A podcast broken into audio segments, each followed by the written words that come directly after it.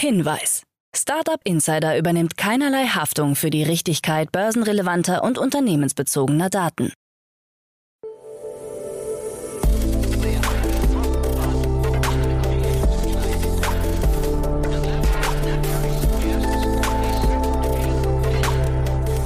Startup Insider Daily.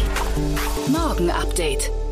Guten Morgen und willkommen zu Startup Insider Daily am Morgen. Am Mikrofon ist Michael Daub. Wir haben den 11.10.2022 und jetzt kommen erstmal die Tagesthemen im Überblick. Amazon plant mehr E-Lastenfahrräder. Spotify Audience Network in Deutschland. Heißeste Berliner Startups gekürt und BSI-Chef Arne Schönbohm vor dem Aus. Tagesprogramm. Bei Investments und Exits haben wir heute Björn Lose, Partner von Cavalry Ventures, uns eingeladen. Björn hat heute ein zeitloses Thema mitgebracht. Es wird um die von Business Angels häufig genutzten Work for Equity Deals gehen. Am Mittag begrüßen wir Max Scherer, COO von Monta, anlässlich einer Finanzierungsrunde in Höhe von 30 Millionen Euro. Am Nachmittag haben wir dann im Rahmen unserer Rubrik VC Talk uns Gesa Mitschaika, Founding Partner des Auxo Female Catalyst Fund eingeladen. Soviel zum Tagesprogramm. Jetzt geht es weiter mit Anna Dressel und den Nachrichten. Du gründest ein SaaS-Startup und möchtest eine Web-App schnell launchen? Dann schau dir Rock an. Mit Rock erhältst du an Tag 1 eine voll funktionsfähige App, die deine Entwickler lieben werden. In der App sind alle grundlegenden Funktionen perfekt integriert, sodass du dich nur mit den Dingen beschäftigst, die dein Business besonders machen. So ist deine individuelle Web-Application schneller live als je zuvor. Gehe jetzt auf rock.tech/daily und erhalte die komplette Plattform drei Monate lang for free. Rock wird übrigens ROQ geschrieben. Startup Insider Daily. Nachrichten. Getir vor Übernahme von Gorillas.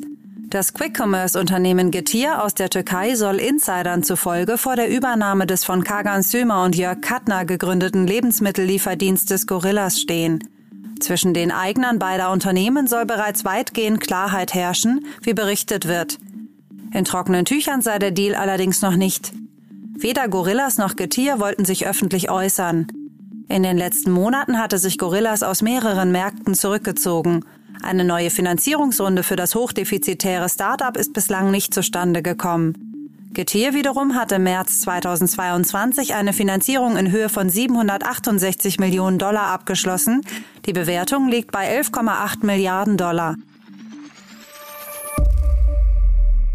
N26 wollte Bitpanda kaufen. Einem Insiderbericht zufolge soll es zwischen dem Berliner Neobank N26 und dem Wiener Krypto-Startup Bitpanda im Jahr 2020 Gespräche zu einer möglichen Übernahme gegeben haben. Sie sollen sich aber nur in einem frühen Stadium befunden haben und anschließend verworfen worden sein. Beide Startups verbindet seit September 2020 Hauptinvestor Vala Ventures. Möglicherweise wollte Bitpanda eigenständig weiter wachsen und war zu dem Zeitpunkt auch schon zu groß für eine derartige Übernahme. Bitpanda steht heute nach mehreren Finanzierungsrunden als Unicorn mit Milliardenbewertung da.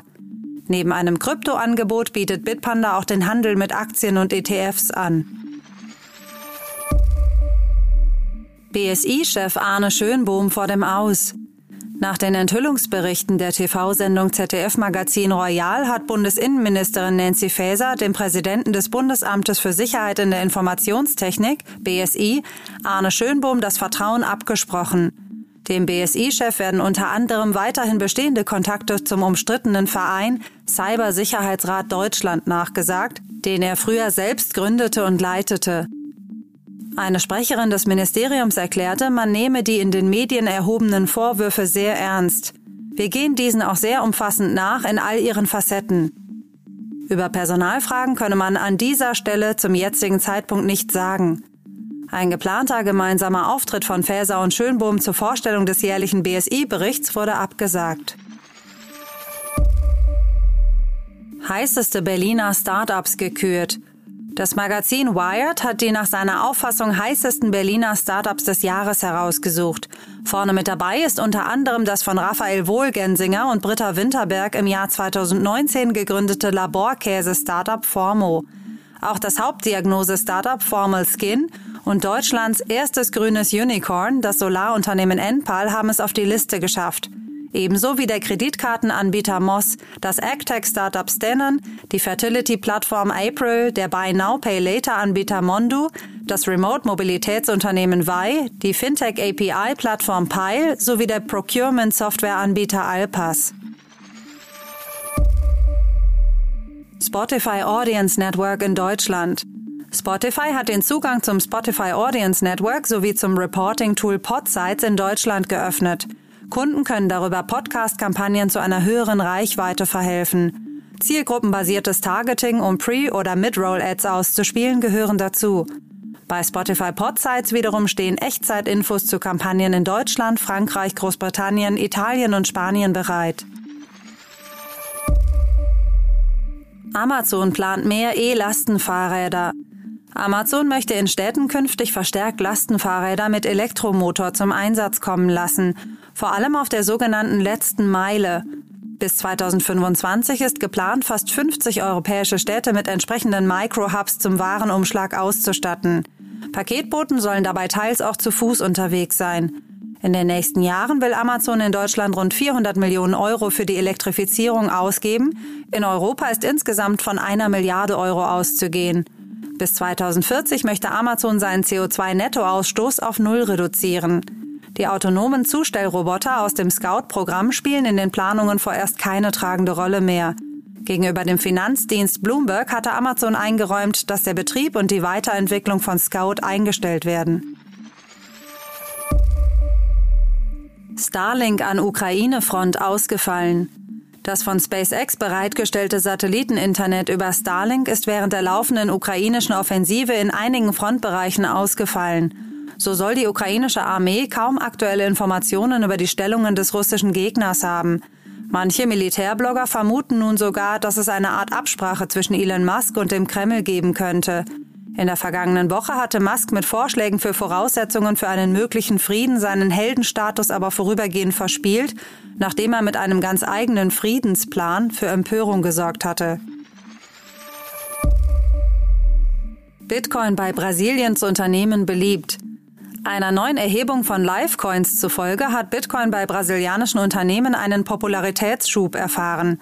Demnach sei Bitcoin die bei Unternehmen beliebteste Kryptowährung, dicht gefolgt vom Stablecoin Tether. Insgesamt sollen nun über 12.000 Unternehmen Kryptowährungen halten. Die Zahlen beziehen sich auf Daten der brasilianischen Steuerbehörde RFB. Gemessen in Dollar nimmt der Wert der brasilianischen Kryptoreserven aber ab.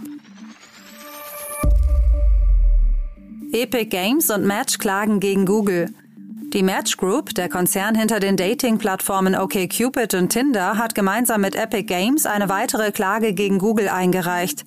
Google wird bezichtigt, beim sogenannten Project Hug Millionensummen in renommierte App-Entwickler investiert zu haben, damit diese ihre Apps exklusiv im Play Store von Google anbieten. Wettbewerbshüter sollen nun feststellen, ob es sich hierbei um wettbewerbswidriges Verhalten gehandelt hat. In den USA könnte dieses Verhalten den sogenannten Sherman Act verletzen, so zumindest der Vorwurf der Match Group und von Epic Games. Harry Potter macht auf dem Handy eine Milliarde Umsatz. Mobile Harry Potter Spiele haben einer neuen Erhebung zufolge für einen Umsatz von einer Milliarde Dollar gesorgt. Besonders erfolgreich war hierbei Harry Potter Hogwarts Mystery vom Hersteller Jam City, das 400 Millionen Dollar einbrachte. Auf dem zweiten Platz steht Harry Potter Magic Awakened von NetEase mit 358 Millionen Dollar, obwohl das Spiel nur in China, Taiwan, Hongkong und Macau zu haben ist. Auf dem dritten Rang ist Harry Potter Puzzles and Spells von Zynga mit einem Umsatz von 218 Millionen Dollar zu finden. Daily Fun Fact Bitcoin bei Berliner Subway-Filiale. In der Subway-Filiale an der Chausseestraße in Berlin können Kunden ab sofort auch mit Bitcoin für ihre Sandwiches bezahlen. Es ist allerdings die einzige der über 50 Filialen in Berlin, die diese Alternative zu herkömmlichen Bezahlmethoden anbietet. In anderen Subway-Filialen in Berlin ist eine Zahlung per Bitcoin nicht möglich. Das Angebot wurde bereits am 23. August 2022 in die Wege geleitet, hat bisher aber kaum Anklang gefunden. Nach Angaben der Schichtleiterin in der Filiale hätten bislang sechs oder sieben Kunden vom Bitcoin-Angebot Gebrauch gemacht. Startup Insider Daily. Kurznachrichten. Die Lufthansa hat den Einsatz von Apple AirTags in Flugzeugen untersagt. Demnach handele es sich bei den Bluetooth-Modulen um sogenannte Portable Electronic Device im Sinne der Internationalen Zivil-Luftfahrtorganisation ICA, weshalb AirTags aufgrund ihrer Sendefunktion noch vor der Aufgabe des Gepäcks deaktiviert werden müssten. Zuletzt hatten Reisende AirTags oft zum Lokalisieren verschwundener Gepäckstücke genutzt. PayPal revidiert umstrittene Klausel aus den Nutzungsvereinbarungen, der zufolge Nutzer 2500 US-Dollar Strafe zahlen sollten, sofern sie das Zitat Verbreiten von Missinformationen unterstützen. Ein Sprecher des Unternehmens ruderte zurück und erklärte, die Klausel sei fälschlicherweise veröffentlicht worden und nie als Teil der neuen Geschäftspolitik beabsichtigt gewesen.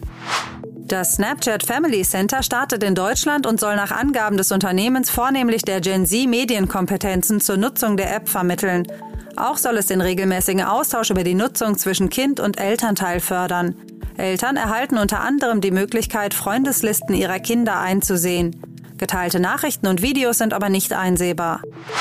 EU-Innenkommissarin Ilva Johansen hat ihre Vorschläge im Kampf gegen Darstellungen von Kindesmissbrauch im Internet gegen Kritik aus dem Europaparlament verteidigt. So sollen unter anderem mehrere Schutzmaßnahmen eingeführt werden. Auch sollten Unternehmen in bestimmten Fällen zum Scannen von Inhalten gezwungen werden können. Einem neuen Bericht zufolge wird Nordkorea als Krypto-Supermacht bezeichnet, da das Land Milliarden an Kryptowährungen stehle, damit sein Atomwaffenprogramm und Spionageaktionen finanziere. Kern der These ist allerdings der unbestätigte Verdacht, dass die Hacker der Lazarus-Gruppe für den nordkoreanischen Staat arbeiten. Sie sollen im ersten Halbjahr diesen Jahres über 840 Millionen Dollar gestohlen haben.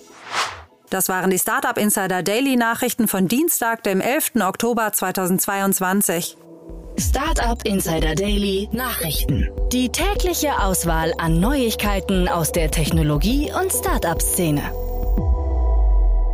Das waren die Nachrichten des Tages, moderiert von Anna Dressel. Dafür vielen Dank. Jetzt enden wir für den Moment. Schaut sonst gerne bei Investments und Exits vorbei. Dort begrüßen wir heute Björn Lose, Partner von Cavalry Ventures. Am Mikrofon war Michael Daub. Ich hoffe, wir hören uns später wieder. Habt einen guten Morgen und bis dahin.